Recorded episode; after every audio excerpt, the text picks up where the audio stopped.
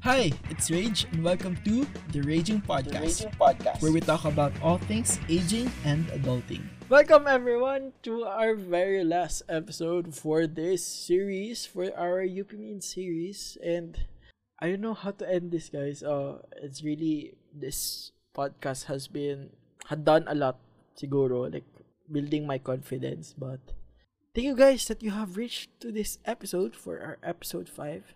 And this episode, we will talk about things I would say to my UP self or to my past UP self or basta things I would say to my UP self. Ayun. So, I think um mag-start na tayo siguro uh, to my freshman year. Kasi nga nasabi to na yung sister siguro. Kasi yung sister ko ano din siya UP student din siya before. UP graduate na ngayon and she said to me na um, freshman year of college is an opportunity for you to ang tawag nito? Parang to rebrand. Ayun, rebrand yourself. So, yung ano, yung rebranding ko kasi to myself as a freshie is gusto ko lang sabihin sa sarili ko na I should have not branded myself that way. Kasi yung brand ko before, just to give a context, ang naging branding ko kasi before, I, I wanted to be that uh, mysterious person. Mysterious? mysterious and private person. And parang na, na-instill siguro yun sa mga batchmates ko na na kasi uh, yung yung thought ko kasi nung freshman ako, I just want to be I just I want to focus on ACADS. I want to I wanted to be more private siguro. Parang ganun. Ano ba? Paano ba? Basta ganun. Basta, basta ang, ang na-build up kasi na branding tuloy is strict ako or strict looking ako. Parang I'm always a serious looking person every time you meet me sa corridor. Yun yung parang naging branding ko before. Gusto ko lang sabihin sa sarili ko na, ba't ko yung ginawa? parang, parang why did I make myself um, unapproachable? Why did I make myself that way? Parang ganun, gusto ko lang i-question sa sarili ko, ba't, ba't yun ginawa? Ba't yun yung parang naging branding ko as a UP freshie. But apart from that, no, sabihin, uh, in re- related to that, no, sabihin ko din sa sarili ko na make more friends, ganun. Um, open yourself up to more connections. Kasi who would not be afraid, di ba, na you are in UP surrounded by intelligent people and who would not close their, who would not build their walls high up good, di ba? So, you really, there's really a sense of, like, parang, parang ma-reserve ka talaga. You still have reservations. And would really tell myself na to let go, to open yourself up, make more friends, create more opportunities. Yun. So, another thing would be to challenge myself. I would say to myself na, challenge yourself. I don't know, kasi nga, di ba, sa UP kasi, um, di ba, as I've previously said, marami ka talaga, yung mga kasama mo, matali, matatalino din yung kasama mo. So, kapag ikaw, sa tingin mo, matalino ka, matalino din yung iba. Kasi yung gawin mo, so sometimes, you'll be pressured na, hala, mas matalino si ganto, si ganyan. But really, the best thing or the best course of action would be to challenge yourself and always bring something new to the table. Yun yung parang gusto ko sabihin ko sa sarili ko na, na you don't have to pressure yourself from the people good or from the from the strength? The strength from the intelligence of the people of how smart they are. You just have to be your own competition. Ah grabe ka cliche but the thing is ano good? Like parang it's really it's really it's really helpful. Kasi nagkaroon kasi ng time sa college life ko na I made myself too comfortable na I was not growing and sometimes that happens na you will remain stagnant and you will feel conscious about it. And gusto ko lang sabihin sa sarili ko na I should have challenged myself more. I should have um, bringing something um, new and exciting on the table diba so yun so speaking of bringing something new and bringing something different another thing that I would say to my would be would be to explore my personality more. Kasi nga given naman siguro na ano na freshman year or start of sophomore year, you will really build this one note personality na UP student ka.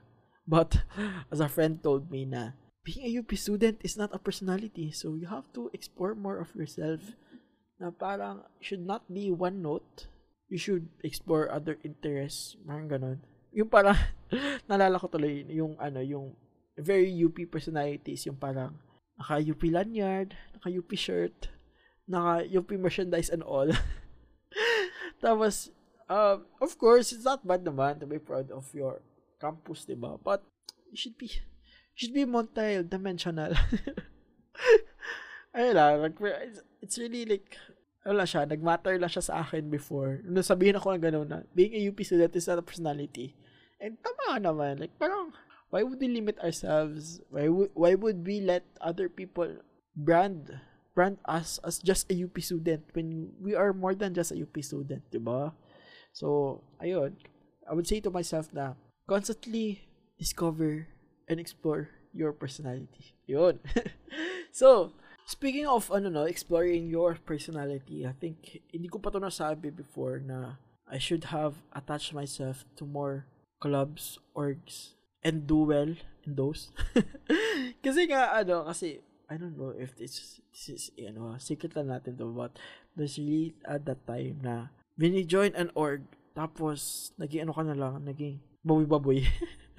At tawag na to, um, there are really times na people do join org just for the credit of joining an org but are really not passionate about it. So, I think um, yun yung parang criticism ko sa sarili ko before na I should have done more in orgs, touch myself in more um orgs para for me to explore my talents, explore my explore opportunities.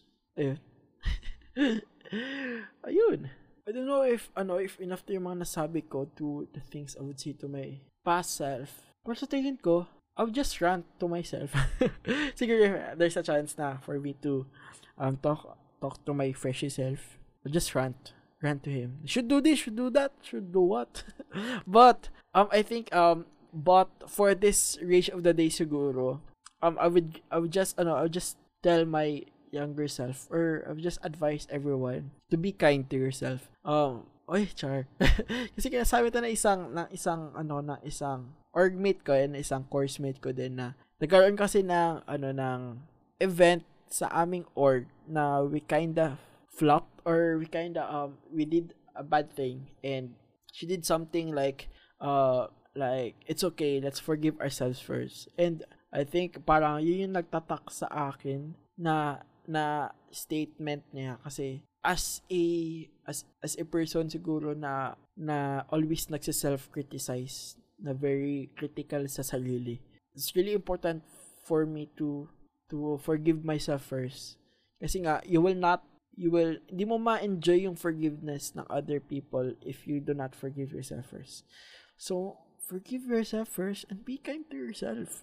Na na you always sometimes there are really moments na you will make mistakes and you will not remain perfect for the rest of your life. And you will get to meet people that will that will correct you. And it's okay for you to learn. It's okay for you to change to constantly improve. Siguro yun lang siguro sa, sa akin na parang I was harsh to myself. So I think really advise all of you guys na huwag kayo maging harsh sa sarili niyo like you are a UP student and you should own that no? Parang parang have the agency siguro or parang have the agency to redefine your UP experience. Parang do not let any branding or any culture define you for who you are but instead explore more on other opportunities.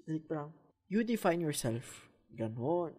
I think guys that's it for our very last episode. Very quick lang very quick chika and all. And I really hope na matutunan kayo sa episode na to. Get to really hope na you enjoyed the series in itself sa daming kong chika and all.